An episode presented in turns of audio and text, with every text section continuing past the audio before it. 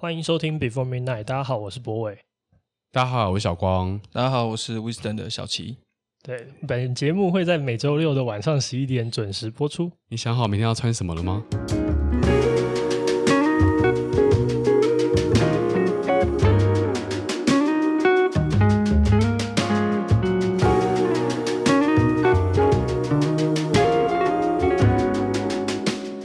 欢迎收听今天的节目。今天非常高兴可以请到 Winston 的小齐。对，然后其实我自己一直对潮流文化就是有一种奇想吧，然后今天可以跟你聊这些，我觉得其实我一直都蛮期待的。对啊，我也一直很崇拜就是 Winston 他们的就是衣服哦，每一季都会让他觉得哇好精致哦，然后在一些就是明明就是很 outdoor look 的东西，但是细节就是做的那么的迷人。那我希望下个月可以让你再惊艳一次。OK， 下个月新品要发了。对对对对对，我们秋冬的新品下个月。太好了。那今天其实请你来，就是我觉得有一些东西想要跟你讨论啊，就是你知道我们的节目一直以来都是走一个比较，这叫什么？走内心。对对，然后所以其实有一些我一直以来对潮流有一些问题吧，就是可能都是一些讨论从众或是讨论这种文化符码这件事情。那我们大概后面可以聊到，不过一开始想要了解你，就是当初为什么会踏入这个行业。当初一开始踏入这个行业，其实最主要原因就是因为我念服装系嘛，然后念之后，其实前面其实都不知道自己在干什么，然后后来念到大四的时候就觉得好像应该要给自己一个交代，给自己也给家人一个交代，然后就想说这一年就好好做吧。然后最后做一做之后，我觉得运气不错，我拿到了那一年的那个成语组的第1名。那因为你花了时间，你去完成了一个自己想要的一个事情，然后他最终得到了一个不错的一个回馈，那这件事情它会让你自己觉得说好像我可以从这个地方开始去发展自己想要的东西。你们那个时候对潮流的理解是什么？就刚开始你先做了一个东西出来嘛，那你那个时候就觉得它是潮流的吗？我那时候不会这样去界定它，说它就是潮流。我觉得我就是去界定说这个东西就是我自己想要的东西。OK， 对。那我觉得在那个年代，自己对于自己想不想要这件事情，我觉得很重要。对，尤其是在我那个年纪，我觉得我想要做这件事情，会比起我到底能不能做这件事情，或者说这件事情到底我能不能够活下去，有没有饭吃，好像想要这件事情是比较更重要的啦。因为我觉得很有趣，是因为你服装系正式的服装系，然后出来做潮牌的人，我认知大部分都比较少，大部分一开始都会做就是比较西装啊、正装啊，然后或剪裁类的。对，然后大部分做潮牌的好像都是 graphic design 那种比较多。对，所以这样的就是背景，那会在你的作品中有什么影响吗？我觉得应该是我们可能在看待一个材质，然后在看待一个版型的时候，即使它再简单，你都会想要试着用很不一样的元素去玩它。对，所以就比较技术流嘛。技术流的可以这样讲，当然可以这样讲，但是我觉得这个当然就是也是我受的教育的那个好处啦。了解，就你还是知道一些细节啊，可能不是那些 graphic 一开始就会知道的事情。那你知道这些细节，你去看很多潮流单品，不会觉得说这个东西就是它的就做得不好。对，会不会有这种曾经有这种感觉？因为我会啦，我以前有时候会觉得说哇，这个 T 恤印的这个图案，就是感觉好像没有我想象中那么厉害的时候，我会有个落差感。我其实不会耶，因为老实说我们那个年代基本上我们追求的就是那个最好的东西嘛。就是如果说今天出了一个它真的是本身它就是因为我觉得像是你刚刚讲说T 恤这种东西，我觉得它本来就是一个发声的一个工具。那 T 恤上面印什么，其实相对的它可能就反映了每个品牌它想讲的话。所以当我们知道了，当我们如果真的很理解这个品牌它的一些背景或脉络的时候，它出了某些很重要的一些单品的时候，基本上你是发了狂的想要去收购它的。所以对我来说，我当然不会觉得说这东西它如果只是单纯这样子它好无聊或什么，但是因为我觉得就是我们很喜欢做功课啦，应该这样讲。对，很喜欢去挖一些东西。你小时候的潮流是什么？就是那个时候你们迷恋的潮流，就是潮流这个文化。刚才有说你好像都是从国外买杂志嘛？对，就是从那个地方来。对，大概高中的时候开始吧，因为喜欢球鞋而开始去认识到日本的旅元素的文化。嗯，对，所以那个时候，因为那时候就有杂志风了，然后我们就是每个月你就是要花很多的钱跟很多的时间去等，然后它还有分空版，就是还有船版，对，你们不去航空版跟船来4月就好了。嗯，去成品4月，不然我都会去成品4月杂志。成品是可以4月，没有杂志风也可以啊。哦，对啊，对啊。但基本上我们就是，我觉得我们那个年代对于纸媒这件事情来说，你收藏它的意义其实更大，因为你4月的时候，说真的，你根本看不到很多细节或全貌。可是其实很多东西它是藏在里面的。对。哦，那个时候有属于台湾的潮流的状态吗？有啊，那个时候有。刚开始萌芽哦，就还刚开始萌芽，从早期的一些可能是古着店，到后来开始台湾自己做自己的品牌，然后到甚至是一度发展到其实真的是非常非常的蓬勃，嗯，甚至健全，我可以这样讲。对，所以你刚开始出来做的时候，那个时候其实是这个产业是才刚开始而已，就是没有一个好像就是一个存在的一个什么。我出来做的时候，其实这个产业已经发展的我觉得算很不错了，甚至我有很多前辈，然后现在可能都是我们的好朋友。其实在那个年代大家很年轻的时候，其实应该都已经算是蛮成功的品牌单位了。嗯嗯，那你自己以前在就是就学的时候，有没有曾经就是为了什么单品然后就很着迷过？哇，小的时候说真的，就是我觉得我会开始喜欢球鞋文化，是因为喜欢打篮球，嗯，然后那个时候我就看到我的同学，他穿了一双很奇怪的鞋来，那长得真的是很奇怪，然后奇怪，对，真的很奇怪，然后你就觉得说，哎，这是什么样的球鞋？他说这是 Jordan 啊，嗯，然后我印象超级深刻，因为那就是一双 Jordan 8代，嗯，8代是一个交叉绑带的，在那个时候基本上很少球鞋这样子做，所以然后它上面又有一个很大的摇粒的图，嗯，对，然后所以你自然会对这样的整个。一个很奇形怪状的球鞋所吸引，然后开始慢慢去理解说，哦 ，Jordan 就是以前喜欢打篮球，跟你知不知道那么多的篮球明星，可能并不一定是有联系的。嗯，对，那开始慢慢从球鞋，然后你再去了解到 NBA 的文化，哦，哇，那就开始就是你知道，男生聚在一起，你就有很多东西可以聊，一个大坑。对，嗯，到现在可能我跟我国中同学的群组里面，都还是在讲，就是说今天的比赛怎么样啊？嗯，对。篮球文化好像真的是男生的一个潮流的最原始的发源地吧？对，嗯，很容易入坑的这种东西，很容易，很容易。所以你第一个单品是 Jordan？ 我第一个单品，严格来算的话，应该就是，但是我第一双买的 Jordan 是12代。哦，你看我一直到12代我才有钱买，才有办法买得到一双 Jordan 这样。一双 Jordan 就很贵，对不对？而且我买的还是它已经出到第3个配色，它前面2个配色都已经卖完了这样子，哦，对。那你呢？哎，我对我的话是我小高中的时候很想要那个 Vivienne Westwood 的土星球。土星球是什么？啊，就是那个大项链，然后大颗的，啊，然后那个项链是一个项链，这个项链哇，它也是一个。我也有过这个年代，你也有爱买项链的年代？不是 Vivienne Westwood 的那颗项链的那颗项链，对对。只是那时候我可能买的会是 WLT 哦，那时候 WLT 你会为了要去收集它有一个发泡棉。嗯，他有一个 W 啊，或是他的那个外星人啊。那个时候那很更久以前嘞，那边 WLT 也没有。那时候天母美国街，天母的那个都还很夯的时候。哦，对对对对对对对，一堆仿的 WLT 的时候。哦，对对对对对对对。但我那时候买，我是跟同学，我们是去那个中兴百货买。哇，中兴百货，确保正版。或是他的那个，他那时候西门町是有柜的。嗯，对。所以那个时候都是一个存钱然后去买的那种存钱呢，啊，存钱呢，啊，对。为什么我觉得好像以前玩潮流很辛苦？就是这个，应该说它好像都是，譬如说你们收集资讯，就是等发刊，嗯，发刊之后买回来，然后翻翻翻，然后理解一点，然后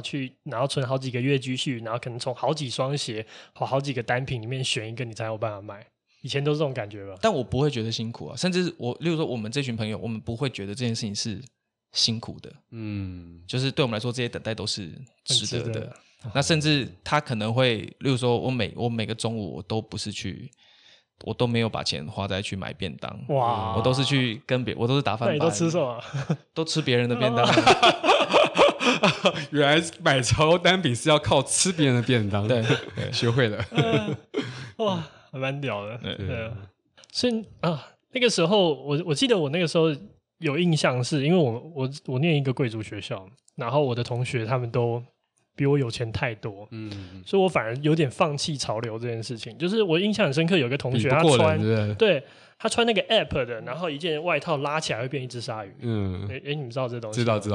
嗯，当然。可是其实我那时候超不理解的，就是我不懂为什么要变成鲨鱼。哦，不觉得很幽默吗？对，可是一次幽默，但是我也不想一直变鲨鱼，然后他就上课有时候就把他拉起来，我就觉得但因为他就是 app 啊，他就是 scaling 化的东西，所以嗯，对，了解。那你那个时候对潮流理解是什么？就是一个最酷的东西，或者最值得炫耀的，就是你那个年纪的时候。老实说，我觉得你说炫耀的成分一定有，嗯，但是因为我们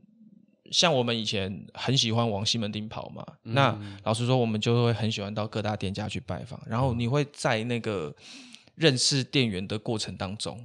我说例如说你今天认识店员的深浅程度，它可以决定你有没有办法买到一个比较珍惜的一个商品，就他跟你比较麻吉，他会帮你留，哦，对，银树那栋大楼嘛，啊，对啊，对，类似像这样的感觉。所以那个时候我觉得，虽然说你说当然那些行为现在这样听起来好像是有一些可是无形之中其实也是我觉得在每家店或者说不同类型的店，它其实相对来说它就是一个不同的资讯的一个分享或交流站，嗯，甚至是像说每家店其实它都有一种很像一种宝库的感觉，那你要，哦，你只要有对的钥匙你就有办法打开它，哦，但是在前面你要找到对的钥匙。听起来蛮迷人的。我以前超怕那些店员的。为什么？我就很怕他瞧不起我。就有点像以前的店员，基本上他会有点拽拽，诚如偶像般的存在。对。就是你们会崇拜他们。会啊、嗯，然后会说，哪像现在可能动不动就有什么客诉啊，或者什么对，以前是不敢的，以前怎么敢客诉这个店员？不敢啊，他就是个偶像啊。对啊，哦，所以以前你们都会去崇拜某个，譬如说某一个，你觉得他特别会穿，或刚好他在你的爱牌里面当店员，你们就会去崇拜这种人。会哦。那崇拜到什么程度？就是会去看他的那个每次穿什么，然后去跟他买一样的，会到这种程度吗？不是，他跟你说要买，你就买了。对，啊，对，比较像是这样了。啊，对，哇塞，以前我们会话语权，这就很像那个啊，就是唱片写那个标，对，没错。以前也是这样，有些唱片是你要下单才会有，不是你不是随便都可以，有很多东西你是要不到的。就他们特别给你，他可能就只有进一两张，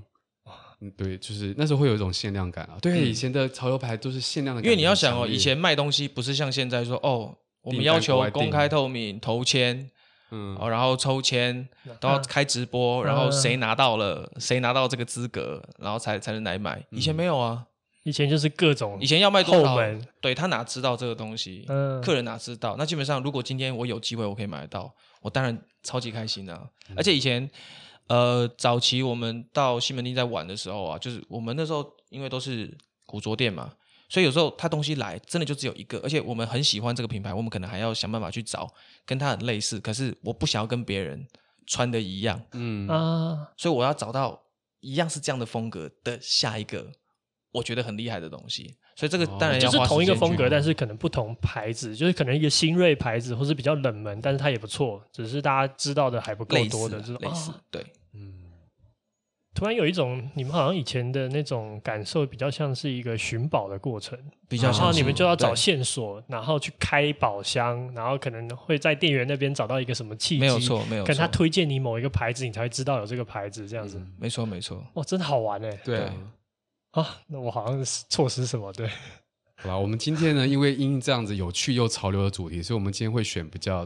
酷炫一点的音乐，有别于以往的风格。那我们今天听的第一首歌是 James Garden 的 Comfortable。OK。All that trash on the best style. What they wanna say now? Hate if you wanna hate, but Y'all can't kill my vibe. And I be feeling so good, just happy to be alive. I said, hate if you wanna hate, but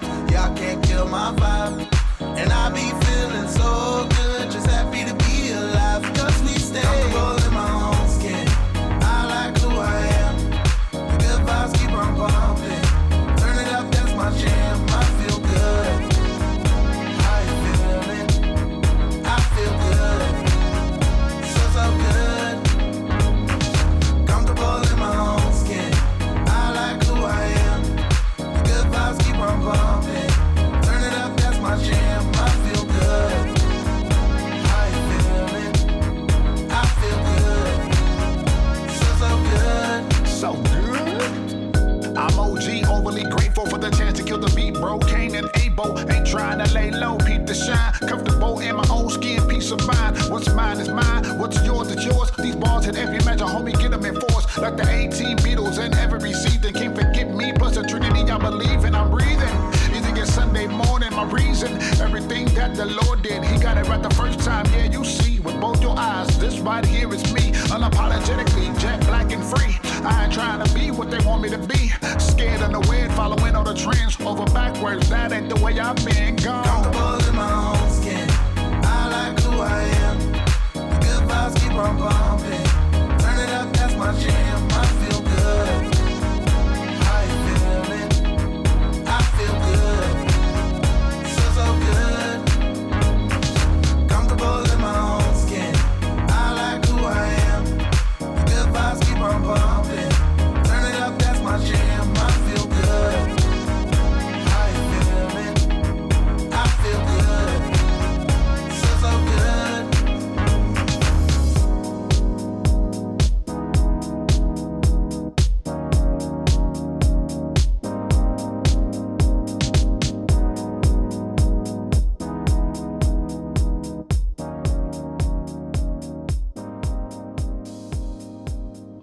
收听的是 Comfortable， 然后我很想问啊，衣服不是穿舒服就好了，是为什么开始就是好像穿衣服变成一件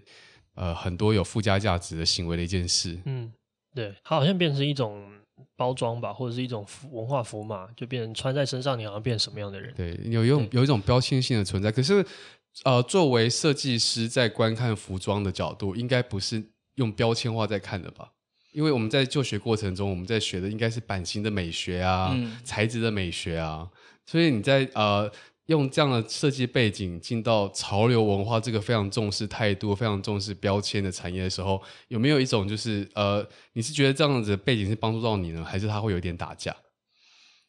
我自己当然会觉得，其实当年所学的当然都是对自己是有很大的帮助，但是我觉得今天如果我们在讲潮流或街头，或是至于到现在，其实时装跟街头之间的关系已经相当的模糊了，其实大家都已经在用一种很灰色的方式在做设计了，老实说。那我们自己看，我当然会觉得说原本做这样的事情，它基本上当然是拿来定义自己，没有问题，甚至是我自己做的品牌，它完全就是要去贴近符合我自己对于自己的那个想象。对，那你会用什么方式诠释你的作品？其实因为老实说，我们自己就是很喜欢 Rubble Outdoor 这样的一个文化跟概念嘛，那所以在我的整个设计轮廓上面，从我的版型到我的植材的选用，其实都是一直往这个核心的价值去走。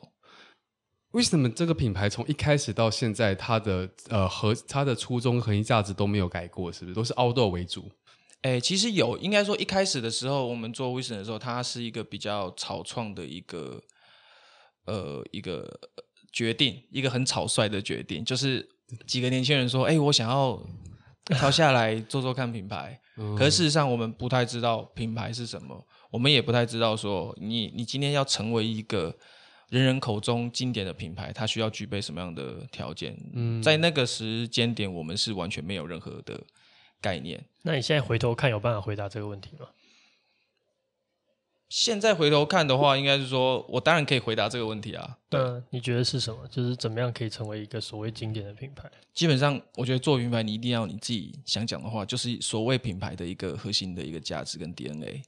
对，那基本上我们在做所有的设计，或者我们在做所有的行销，我们在跟客人沟通的过程当中，我们都必须要自己一直去回头检视他到底有没有跟我的核心价值相违背，嗯，他到底是不是我品牌想要讲的话，如果不是我们就不会去做这件事情，那你怎么知道？如果是我们就会努力的去把它给持续的去放大，嗯，那你怎么知道你想要讲什么话？因为那句话不会是一句就太简单的话，或者是太，比如说我觉得很多牌子会讲说要做自己，嗯，不管是美妆或者是什么的，大家都会讲要做自己，可是我就觉得很纳闷啊，就是你要做什么自己，或者是什么叫做做自己？做自己是永远是最高的 priority 嘛，就是它永远优先顺序都这么高嘛，就是我就常常会感觉到那些想讲的那句话它的深度其实是很有限的，你有这种感觉吗？所以我们不会去讲说要做自己，就我们品牌态度不是说做自己，哦，对，我品牌态度是说在整个我们在我们做品牌的过程当中，因为我们就在讲的就是我们的这个 Function Beauty， 然后 Trip Easy 啊 Trip Easy Function Beauty，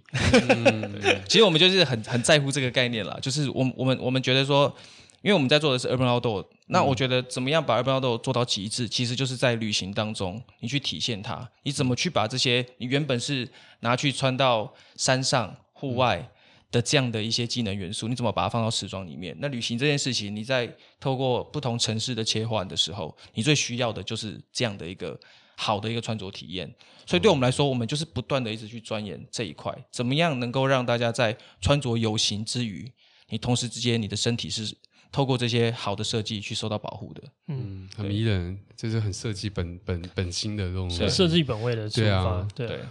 所以我当然不会一直去强调说我的品牌做自己做自己，其实我们更希望是我们的品牌放到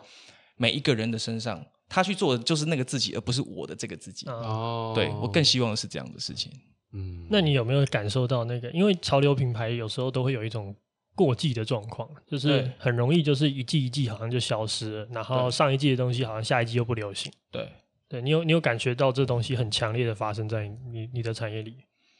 我觉得会耶，事实上是会的。可是因为我们做的设计相对来说，就是我这个人是很慢热，所以我的设计也很慢热，哦，所以当年我们开始想要做这件事情的时候，其实好像一开始也没有人在做，然后到现在好像开始这几年大家可能在就是在可能在生活上啦，或者是在实际的一些运用上，好像大家都开始很在意 Urban Outdoor 这件事情之后，甚至是到现在这个疫情的期间，其实大家都会更鼓励说，就是要往户外走，然后你要穿的衣服怎么样怎么样。那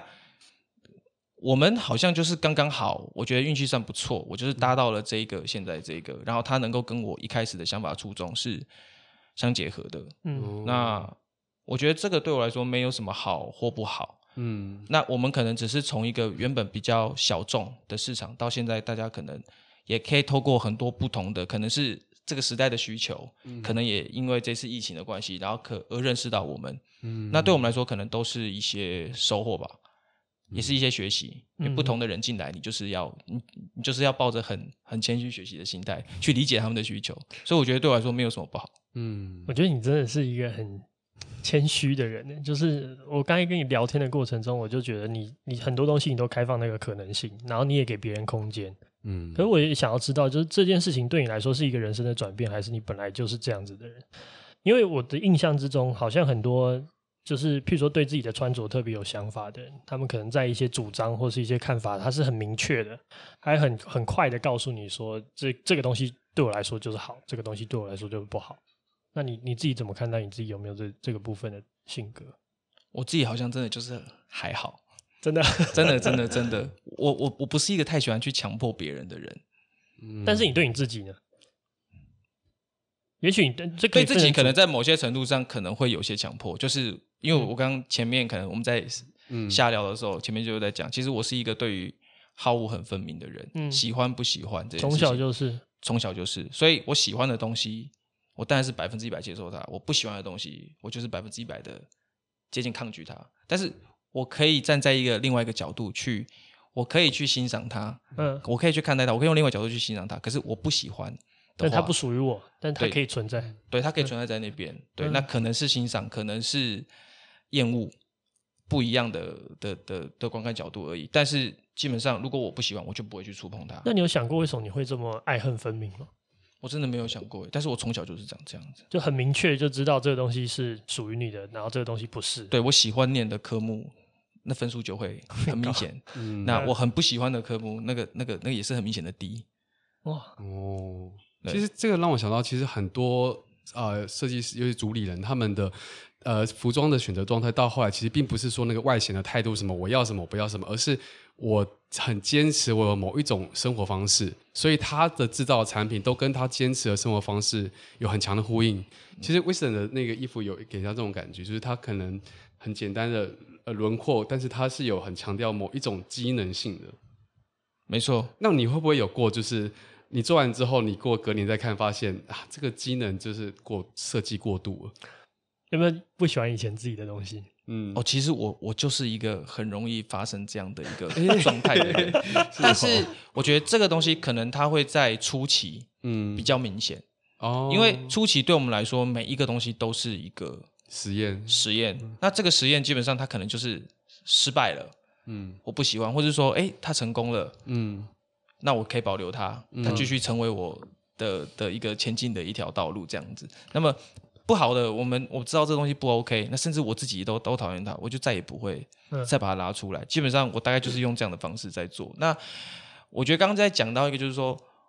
其实我没有觉得说我自己一个人一定要包山包海，或者说 Wisdom 这个品牌我们一定要什么都要做什么都要，而是说我们应该要把我们自己最擅长，还有就是我最想跟你分享的东西，持续的坚持的把它做好。我可能一辈子只要做好一件事情，我觉得对我来说就很够了，感人了。我觉得就很够了，对。李国修，因为我觉得对我来说，可能在某种精神层面上面，我觉得我是很在意那个职人的那种一生悬命的那种逻辑啦。所以一生只要做好一件事，就功德圆满。所以我们一直说他是说潮牌，搞不好不对，你不觉得他更像在做产品嘛？就是一个叫他做出经典的那个款式。可是我觉得他还是在就我不知道每一季的小青你也可以反驳我，就是我觉得他还是在那个潮牌的这个文化脉络底下，对，他还是有一些速度性的东西要追赶。譬如说他刚才也讲到过季这件事情，虽然他可能在他自己的执行上面他没有太多的去在意这件事情，但事实上这还是这个产业的一个背景样态，对。然后我觉得刚才也有讲到嘛，譬如说过去我们可能了解一个单品它的时间是我们要很长的 search， 所以它有一个很长的周期，你认知它为经典的时间其实是长的，可是相对于现在可能我们在认知这个就是了解资讯的速度又更快，对。那我觉得比较有趣的是，我也想要请教你，就是譬如说那个 urban outdoor 这件事情是你怎么，因为我知道你好像有一段时间是试着去了解这个市场，刚开始的时候总是会希望可以做出一些东西是市场给你很好的反馈，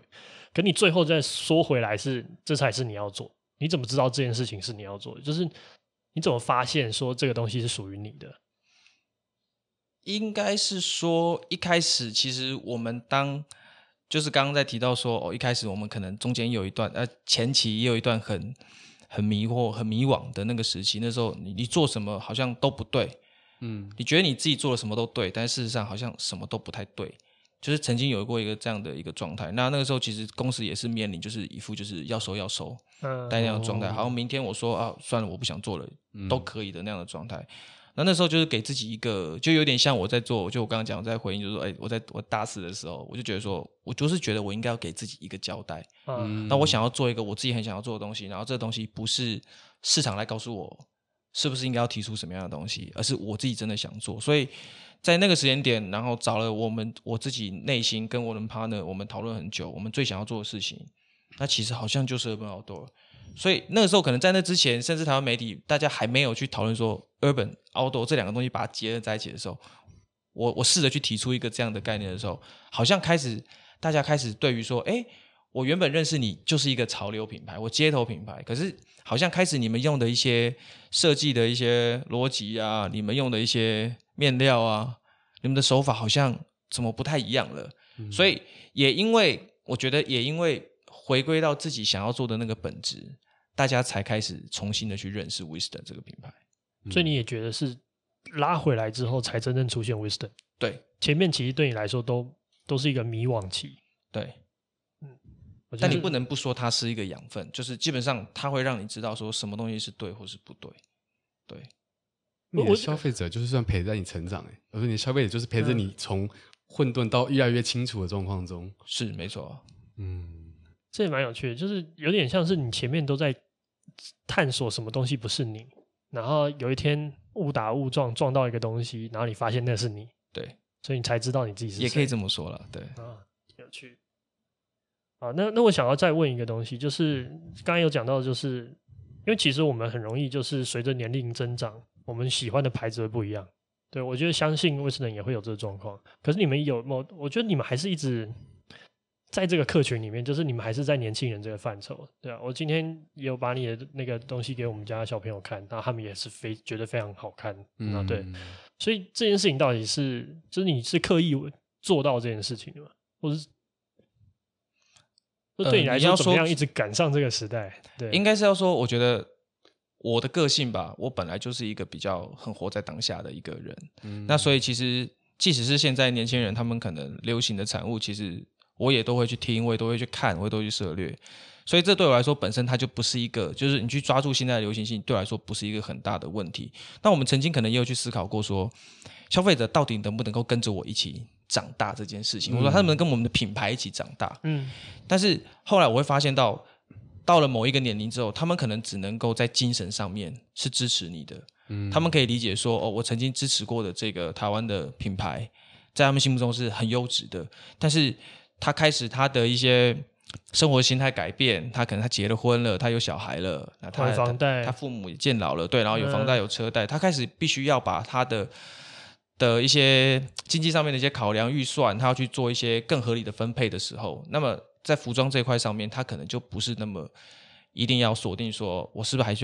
是要去支持 Wisdom。所以你不觉得很难就是跟消费者一起长大，然后就这一群人一起玩到老？或者是应该是说长大的方式已经不太一样了，那可是你品牌你公司你还是要运作下去嘛，嗯，所以相对来说你还是要去找到跟这个时代能够去对接的一些破口，对，你还是要有一些方式去获得认同，所以我觉得对我来说我不会太在意说大家是不是很实际说拿钱出来说买，而是我希望是你今天买这个东西过程当中，可能是因为它是一个现在可能当红的产品，嗯，也有可能是因为我真的很喜欢穿过你们家的衣服的那种体验之后，我从一件到两件到三件，我希望这样的过程都是好的。那对我来说一直都有新的客人进来，或者说一直都有新的人开始去理解我们，我觉得都不是坏事，嗯，对，所以我自己不太会去看待说你能不能够跟我走一辈子，那我觉得这种东西就是缘分咯，哦，有点煽情对，好了，那我们今天听见的第二首歌 My Way， 我们要走在自己的道路上，做自己做自己出现。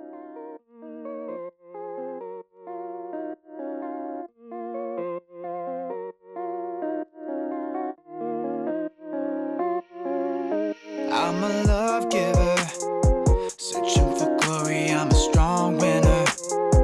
throw me the ball cause I'm a hard hitter, only be swimming in the deep river, I'm a love giver, holding on to all the best things in life, I'll be pushing on through every second in the night, I'll be reaching up to every moment in the light, you know I got a reason, I got a mission that excites me.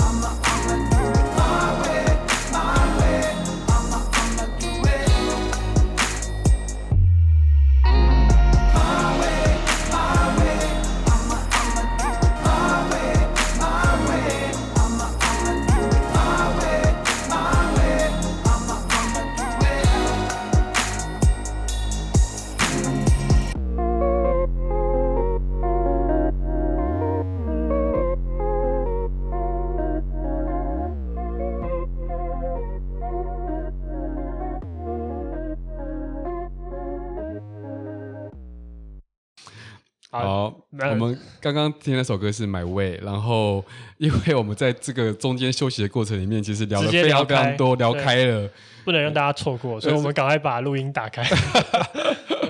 但我们刚刚聊到什么东西了？所以我们就在讨论说小时候的那个制服的选择，就是我们一直对制服会有一些印象，然后有一些譬如说大家会想办法把它穿得更酷，对，然后好像我们刚好就几个不同年代，我那个时候是想要穿得更憋、啊，我是垮裤耶、对，你们是垮裤啊，对，那你是什么？我基本上你们刚刚讲的年代，在我的整个高中的求学过程当中，我们都有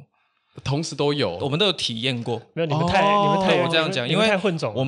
我刚进我高一的时候，那个时候就是流行做水洗丝。水洗丝，然后水洗丝是什么？解释一下。就是它就是更软的、更飘飘的一种材质。然后那时候它的风格，老实说，它也是比较偏，但是可是它的腰跟臀是比较合的。可是它到了裤管的地方的时候，它相对是比较宽松一点的。然后你知道风吹的时候，然后像我们这种比较。要么就是看起来好像是有点像是小流氓小痞子这种学生就是最喜欢的，因为女生喜欢嘛，女生爱嘛，你就会觉得说啊，很帅，一定要去改裤子，就是公发的一定不要穿，我一定要去改裤子。然后那时候我们去西门町做裤的时候，那时候我们都直接讲做裤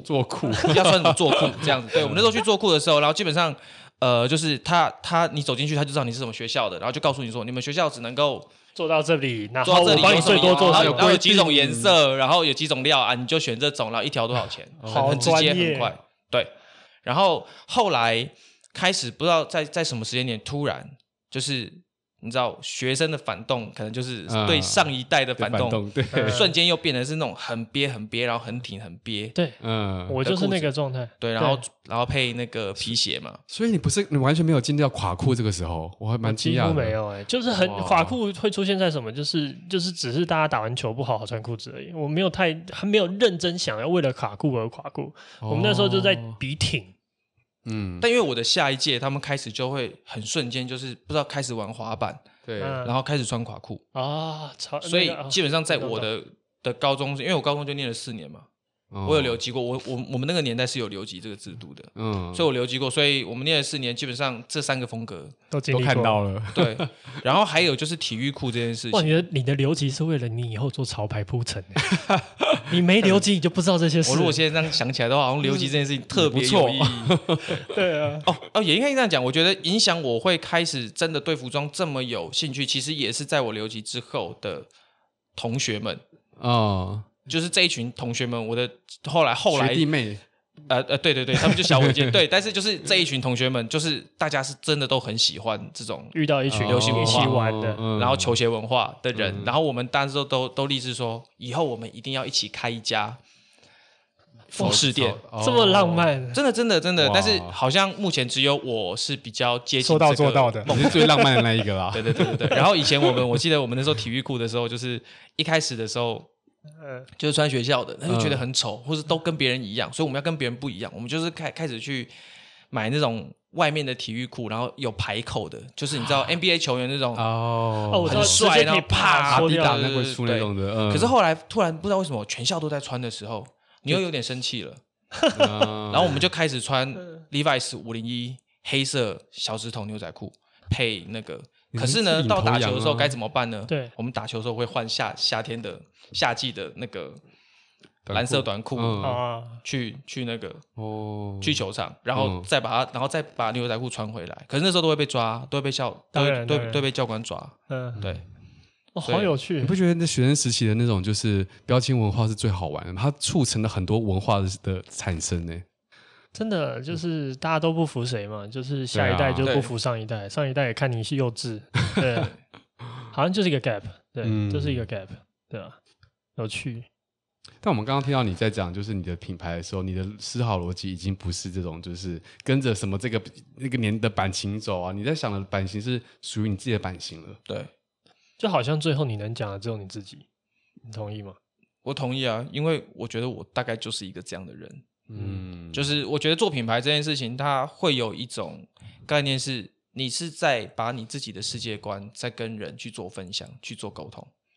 我一直都很相信 Winston 是用这样的方式在做，所以我们不是太说，刚才讲说，哎，有没有过季的问题啊？就是说，那你过季了之后，你觉得你自己会有一个什么样的策略或什么？我觉得我每次在思考这件事情的时候，我都会跟我的同事讲说，我们就是以不变应万变。哦，我们只要专心把自己想要做的那个，那我觉得。其实我们当然都是原本我们就是很活在当下的人，我们原本也会观察现在这个时代的脉动。我们其实每一年我们还是会把这些很具时代化的这些线条、这些设计的语汇，我们还是会放进来啊。所以我们其实我不太会觉得有真的很过时的，但是你回到你自己服装的品牌的那个本质上面的时候，我还是不太希望我们是一个很巨大幅度的说，因为现在很流行这个，所以我一定要赶快跑去做这个。我们其实还不希望自己是这样的品牌。好，那我们跳脱一个，就是Winston 是这样做，可是我们其实上放眼其他的状况，其实很多时候是那种快消品或是那种过季的文化其实是非常盛的，就是这一季一旦过了，那东西都不要，然后或者是我们就不愿意再穿，因为穿了就逊。对，那我不知道你怎么理解这件事情，就是你怎么看待，就是好像某定程度上潮流文化是一种追随的过程，就是可能 90% 的人在购买这个牌子的本身，他并没有那么多出于对牌子本身核心思想的理解。同意。他可能是在一种，就像你小时候嘛，你就觉得 Jordan 帅嘛，可能那个时候对你来说可能就或者是什么样的品牌到底什么意义，你可能理解也不多。那你怎么想这件事？我觉得那个都是过程，就是你今天你在走一条路，你要达到一个目的地之前，如果有人带着你走，我觉得那是好事。我觉得那不是不好，就是所以我现在在看，你说很多人都会对现在这个时代资讯的流通实在是太过的快速，然后很多 KOL 或是网红的崛起，对，大家会对于这样的一个自己成为其中的一个follower 这样在这个洪流当中，自己只是跟随一个。我觉得其实这个过程当中其实没有不好，反而更多人他会在这样的一个过程当中，他才能慢慢找到自己。因为我觉得找到自己的过程当中，其实有的时候真的不是那么的容易跟快速。那尤其是当现在资讯这么多，你要怎么去抓住哪一个东西是对的？所以有一个人他觉得你觉得他做了一件事情，基本上我觉得他不是什么真的很不好的事情的时候，我觉得你去有一个可以让你去理解说，哎，这个好像跟我自己想要的路线方向好像有点接近。我觉得去用一个比较学习或模仿心态，我觉得都不会是坏事。那如果他一直都在学习，你觉得还不是坏事？那我觉得这就是他的命啊。哦，真的啊，因为我觉得每一个人都有每一个人，或者他不一定在这个领域找得到他自己，他可能在音乐领域找到他自己，或者他在别的领域可以找到他自己。但这可能就是他那可能就需要某一个契机，对，去让他认识到说，哦，其实我在切换到另外一个场域的时候，我好像更能做自己。那我觉得，但这还是我觉得这是很需要缘分的事情。你这是佛系品牌，对，缘分到自然会，没错没错，有人来买，缘分到自然会卖完。对，好，那我觉得还有一个点就是，我也对潮流文化比较好奇，就是我觉得它其实某定程度上，它在提供一种自我认同的过程。就像前面讲的，它其实就追随，然后找到自己愿意象征自己的一个品牌，或是一个符号，或是符码。对，那你觉得就是这好像是一个人类需要的东西，就是所以其实我一直都觉得，就是虽然我们常常会被，譬如说像我在卖花，然后设计，然后你服饰，我们都好像被定义一个是非刚需。就刚需好像是那种吃喝拉撒这种东西，或是科技的那种。对，可是我会一直有一种感觉，就是人还是终究要认可自己是谁，然后这件事情的需求的强烈度可能不比你下一餐要吃饱重要，不重要。就它还是必须要存在。所以我一直都觉得，好像潮流品牌，或者说不一定潮流，我觉得品牌本身它好像在提供一个这样子的符码给人类来穿搭。所以好像这件事情一直以来都是我们人类其实很重要的一个需求。对，你们也同意这件事情。就它好像是一个比你想象中太重要太多的事。如果站在生意的角度，我们当然会希望这样的观点是正确的。是正确的，对。那这样大家对于这件事情，我觉得因为一直以来，我觉得大家对于，尤其在台湾吧，我觉得可能大家对于穿衣服这件事情，就是有穿衣服，把衣服穿好，跟我把衣服穿得很漂亮，这个衣服能够穿出我的想法，我觉得这个目前我觉得可能都还是有，我觉得我们都还有一段路要共同努力，不管是我们或是消费者。所以我觉得可能今天要再讲到更深的一些更深层的意义的时候，我觉得目前还不是一个这么有能力去探讨这件事情，但是我觉得我们还是很有机会一直去往下前进。我觉得不然我们其实这一代存在的这个意义相对来说我觉得就没有了。那说真的，我可能也是做到把品牌做到我们今年第11年嘛，我觉得可能也是这几年之后才开始去意会过来这件事情，就好像我们在做的事情其实它在某种程度上它带的还是一种使命感，甚至我们在讲说刚刚前面在讲说可能对于上一代的反动或是对于下一代的批判，其实我更希望去讲的事情是，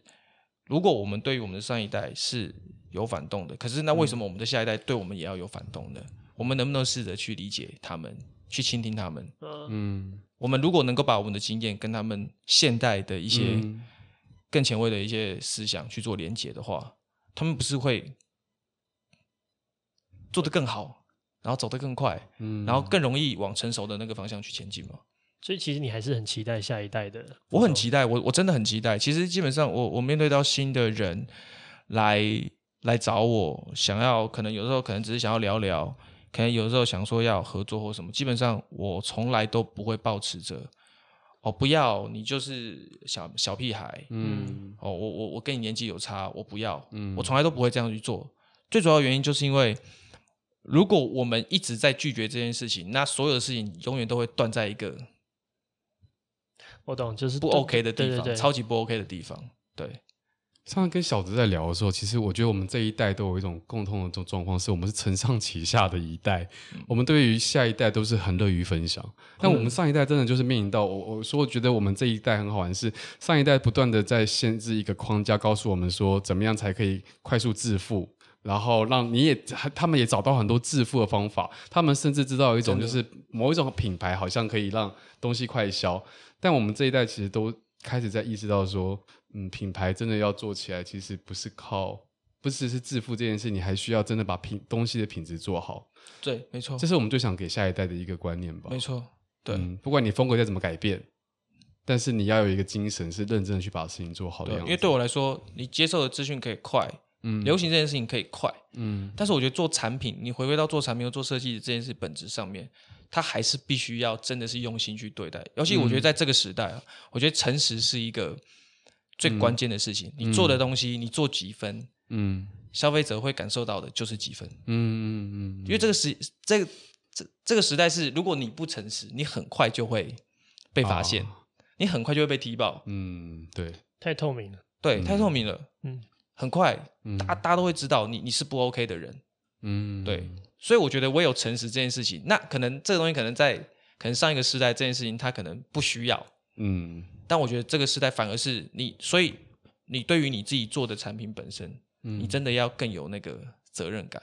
我觉得今天听完我有一个感觉蛮有趣的，就是诚实与不诚实，或者说我们换句话说透明与不透明。在不透明的那个年代，就是你们小时候，抱歉啦各位可是你们不透明有一个乐趣，譬如说就像寻宝一样，跟店员熟妈几黑箱呢，其实就是黑箱嘛，对不对？就是我黑箱你一件潮牌，或是给你一件什么你别人同学都买不到的衣服，所以那个时候有一种乐趣。然后我们那时候在站在这个角度的时候，我们就说觉得现在太透明，那就你好像就丧失一点过去的那种寻宝感。对，可是相对的诚实这件事情，某定程度上，或是透明这件事情，它某定程度上也带来一种更直球的对决。就是你会觉得好像有机会，就不会有人骗你一辈子，很难啦，就是可能还是有，但是很难有人会能够骗你一辈子。但是我们有机会去揭露，对，然后我们有机会去理解，但是可是相对它可能就是有时候又少一点那种暧昧的空间。有这种感觉吗？就是我同意诚实重要，我也知道这个时代越来越透明，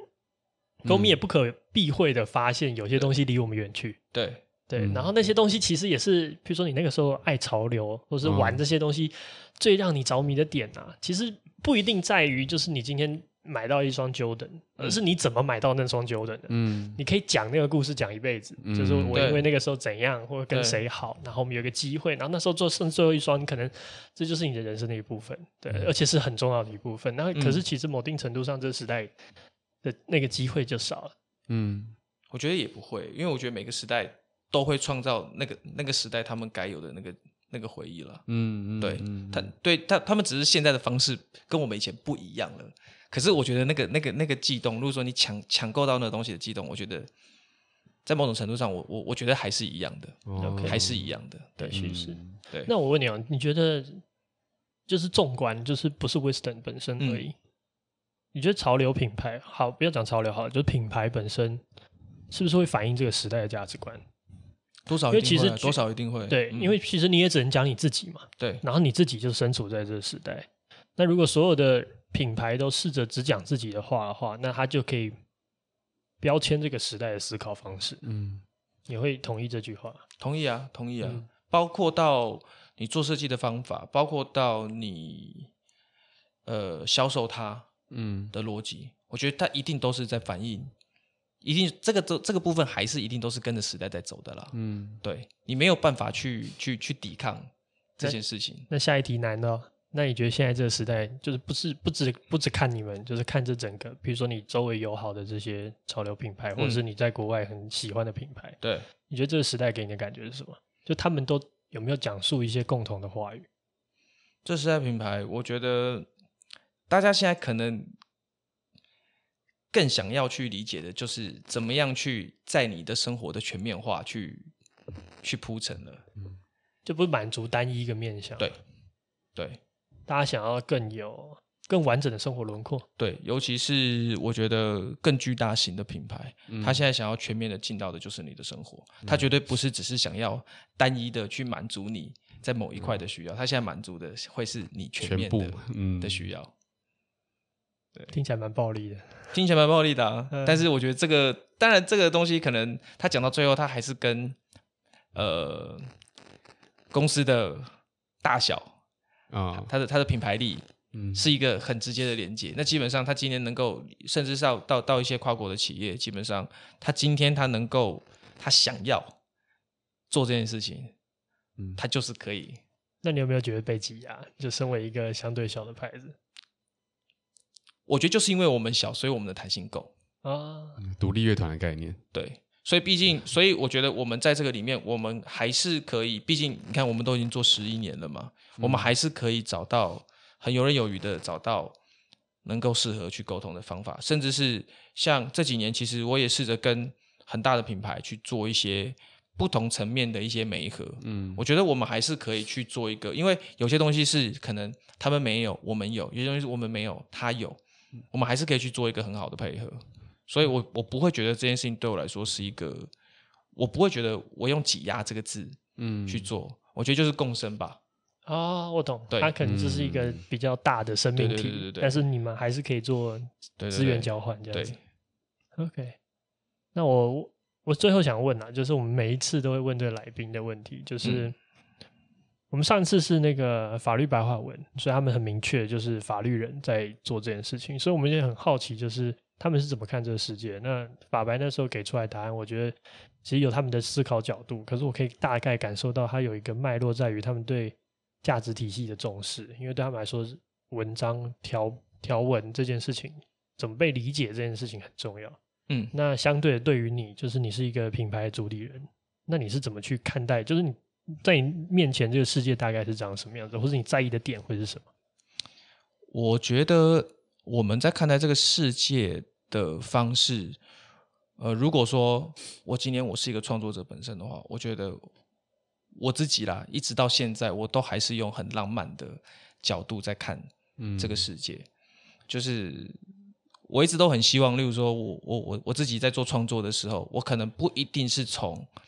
一定的程序去完成我的设计，我可能是我看到这个布，我突然就有觉得它应该就是要成为什么样的东西，但是我也有可能是我画完了一个结构的图，然后我再去找寻适合它的面料，我不希望我的设计它是一定是一个很 SOP， 对对对对对，你希望它是一个对情感的枢纽的连接的结果，它只有进到制单的时候，它要把它真的实际把它变成这个 sample 啊，然后到大货的这个过程当中，它才必须要用一个流程或是一个很结构性的东西去看它，说你不能够轻易去打破这个事情。可是在我希望，因为我自己本身我自己是设计者也是公司的经营者，所以我希望在某一块我可以保有我的韧性跟那个浪漫，就是你还是很守护这块的存在。 对， 对，那当然我觉得有的时候可能跟消费者在做沟通的时候，我觉得那份韧性跟那个浪漫是必须的，你必须让他感受到你对于创作的那个动力在哪里。了解，对啊。好，那最后问一题，刚才没有先跟你说的。好，你觉得这个世界会变好吗？我觉得每一个时代它可能面临的问题，我觉得都还蛮巨大的。那我们现在在这个当下，我们现在眼睛看到的这个巨大可能就已经是够巨大了，可是在每个时代可能都有一个这么可怕的事情在发生着。那我觉得我是一个从来都是一个无敌乐观的人，到可能以前访问过的人他们就知道，就是我曾经都说过公司可能就是要收，而且是好几次，你说很多年是不是？对，就是那种跳楼大拍卖的那种，就真的是有好几次自己都会觉得快要过不去的难关。可是我觉得我的个性是始终面对问题就是解决问题，所以我觉得会变好。你有什么想问的吗？最后没有，我觉得非常感动，因为其实我自己在做创作的过程的时候，其实很接近这样，就是当我发现那个浪漫的东西一旦从我身上抽离的时候，其实我就再也不想做这个行业了。所以那个韧性跟有时候你大家都说要有一个标准制程，可是偏偏很多时候那个标准制程就是让我做不出好东西的原因。真的会，对对啊，所以就是很有感触。那谢谢你今天受我们的访问，谢谢谢谢，很好玩。对，大家请支持 Wisdom， 去查查 Wisdom 这个品牌它的品牌价值，请用行动支持它。好啊，谢谢大家。谢谢。那最后你播一首歌，我们最后听首歌，我们听 Curtis Cole 的 Tomorrow， 希望明天可以有更好的未来。好，大家晚安。